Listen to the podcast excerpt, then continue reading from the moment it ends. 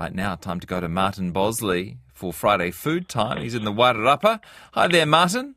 Greetings, Jesse. Are you pleased to see some uh, new vegetables in the garden and in the shops? Yeah, am I ever? It feels like it's been a long, long winter.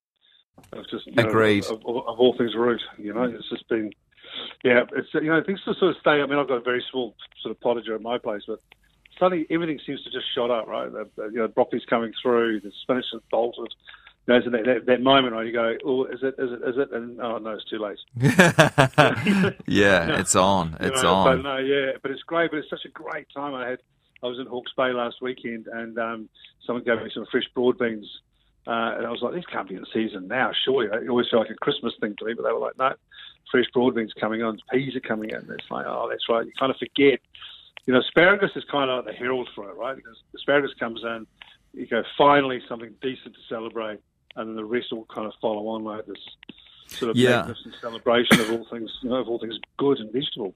I um, my broad beans have uh, arrived as well. In fact, I've got to ask Linda today whether I should be staking them or not because they're all starting to fall over. But um, I love oh. that vegetable, and you know, the part that people dislike about broad beans is the part I love, which is taking all the pods in and then taking the beans out of the pod and then uh, taking the shells off the beans. Yep. I find that quite a meditative process, although you don't get a very good haul, do you, uh, once you've taken, stripped away everything else? Yeah, but you know, right at the beginning of the season, now, like you don't need to remove that, that yeah. second shell. The little ones, you know, you, you, know, the, the little ones, you know, you can just like leave it on. Um, but I agree, like just sitting there and just peeling your way through, a you know, just sort of like double potting is just, yeah, people go, oh, you know, how can you do that? I'm like, oh, it's totally mindless and just, yeah, away you go. Yeah. And the reward's worth it, and the reward is worth it, right?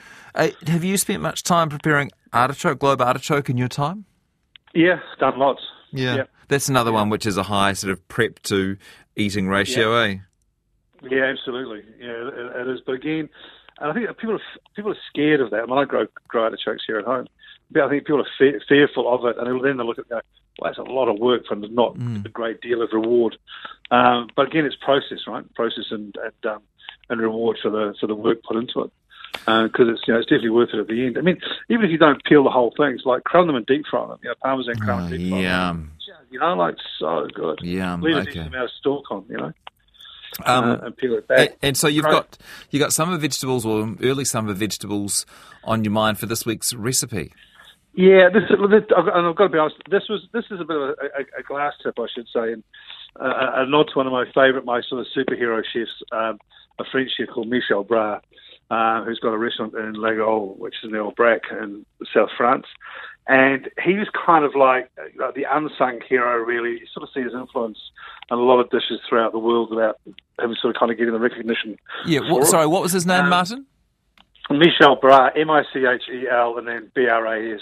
Okay. And he's got, and he's, you know, and he's, he's, his, his son now, Sebastian, runs the restaurant. But, you know, I mean, an incredible chef. I mean, I ate there years ago, and it was one of the most emotional meals of my life. Oh you know, gosh. Sort of, like I just felt like this absolute connection between land and food and, and environment and space and just an extraordinary. So he has this dish on his menu called called gargouillou, which is his which is the salad. And gargouillou is actually a vegetable soup that's made with ham stock and it's got ham through it. And he's deconstructed that and made it into a salad, which again it sounds like it's a celebration of just vegetables. This is kind of a, a nod in that direction. So. Mm. The vegetables in this in this recipe, they're just a guideline, right? You can, you know, you're going to serve them raw, um, so keep that in mind when you're when you're choosing.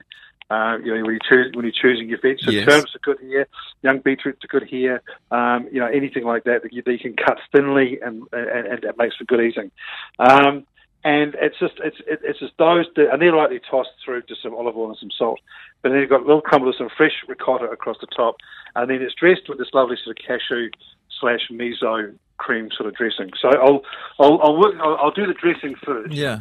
Um, and that must be your innovation, is it, Martin? Because I don't imagine they're doing a miso, um, miso no, and salad not. dressings in the middle of France. no, no, that was kind of my spin on it. Yeah. yeah. Yeah, yeah, but you know, he was one of the first to start, you know, combining sort of Japanese technique oh, yeah. into his, into his, yeah, yeah, absolutely. Um, anyway, so 250 grams of raw cashews, uh, and you're just going to soak those in cold water for a minimum of two hours, but preferably overnight, okay. just to sort of soften them up. Or yeah. As, uh, as something like some you activate your activation. yeah. Um, I'm not sure how much activation that does on the cashew. Anyway, then just drain that. uh, and place the, the, the cashews into a food processor along with a cup, 220 mils or so of fresh water, um, 50 grams or a couple of t- tablespoons of brown miso. So you get blonde miso, which is the real mild one, and then you get the brown miso, which is slightly more intense. Yeah. Want to see on the brown miso. Um, and, that, and then just blitz it until it's smooth. And that could Fantastic. take a while because obviously they're nuts, right? So you just puree that up. And I think some people might call that um, cashew cheese. I think sometimes some, some people call it as well, right? Mm-hmm. Uh, and you can just say that's done, right? And that would just keep in the fridge and it will last. Fairly, fairly, run, fairly runny at that point. Um, it's more of a paste. Yeah. Like a tahini. Okay. Yeah, it sort of looks like a tahini. Yeah. Um, and you're just going to, and what I do is that I'm just going to, the serving bowl in this, because I just serve this in a big bowl, um, or you can if you're going to do it on individual plates, is spread that, I nearly said the word smear, which is a horrible food word, but um, spread, Yeah. spread it, yeah, spread it, just I address the side of the bowl with it, or across the bottom of the plate, because the vegetables is going to sit on the top. So it's almost like a crudité, you know, you sort of, uh, with, your, with your dip. And then I use um, half a gem, or this is for four people, by the way, but half a gem or a baby cos lettuce, uh, a small Lebanese cucumber, which I peel and take the seeds out of, uh, a cup of fresh young broad beans, um, potted and shelled if necessary, uh, three carrots, if you can get nice, really young baby carrots, young carrots, they're even, even better. Uh, three zucchinis will do you here. Um, half a head of broccoli or some stems of broccolini. Uh, I've got eight spears of asparagus, but again, just however many you feel like. And I peel the asparagus and then slice it thinly through on an angle up towards the tip. Gosh. Uh, and if you want, you can add well, you can add a handful of blueberries into this. You can add some fresh peas in at this point as well. Uh, and then I use, uh, use uh, half a cup of basil leaves because that's coming on now as well, young basil leaves. Um, four stems of tarragon with the leaves stripped off, and I just sort of rub those through my fingers just to bruise them and get that aniseed flavour coming through. And then olive oil. I just toss the whole, all, toss all of those in some olive oil just to sort of get them moving around the oil, and give it a, a light seasoning with um, some um, sea salt. And I just, just just put those vegetables in the bowl on top of that cashew dressing, and then with your fresh ricotta, which is the lovely soft ricotta you can buy in punnets at your supermarket, drain the drain the water off that. Just crumble it across the top. Uh, and add more herbs on the top if you want of that. And it's just, and, and, and that's it. It's a lovely lunch on its own with some crusty bread. It's a lovely accompaniment to a grilled meats that the barbecue's got going this weekend, whatever. And it's, or it's just got on its own as it is. Martin, Simple, that just simple, sounds simple. so, so good. Thank you, my friend. Thank you. Um, and just help us out. If we were going to throw Yep. some herbs on it, what sort of herbs are you talking? Uh, look, right now, it's, you know, it's the season for the soft herbs, right? It's the dill, the fennel, the tarragon, the basil. You know, there's lovely sort of fragrant. You know, I divide herbs into two categories: sort of base flavors and top flavors. And base flavors are the rosemaries, the thymes, the bay leaves. Mm. Those sort of harder, woodier herbs that sort of that go in at the beginning of cooking. That's why we use them in stews and long and slow cooked things. And then you got those fragrant top note herbs, which are the like the basils, the mints, the tarragons, the chervil, oregano. You know, th- those are just I just strip them off and just sprinkle those across the top. Like anything works here. You see, like Yeah, gonna- you don't no- think too hard hard about it. You're not worried about a big clash no, of exactly. yeah. No, no, nothing that you do here would be wrong. Oh, you know what I mean? Uh, Unless you added strawberries to it, because I hate strawberries. But- what about green strawberries? Yeah, green strawberries. Yep, yep, absolutely. Yeah, they've got that lovely sort of sourness to them. That's Mm. great. Absolutely. um, you, you can add those, but I think yeah. Um, but you know, Bit like- 80s, eh? Bit 80s throwing strawberries in salads.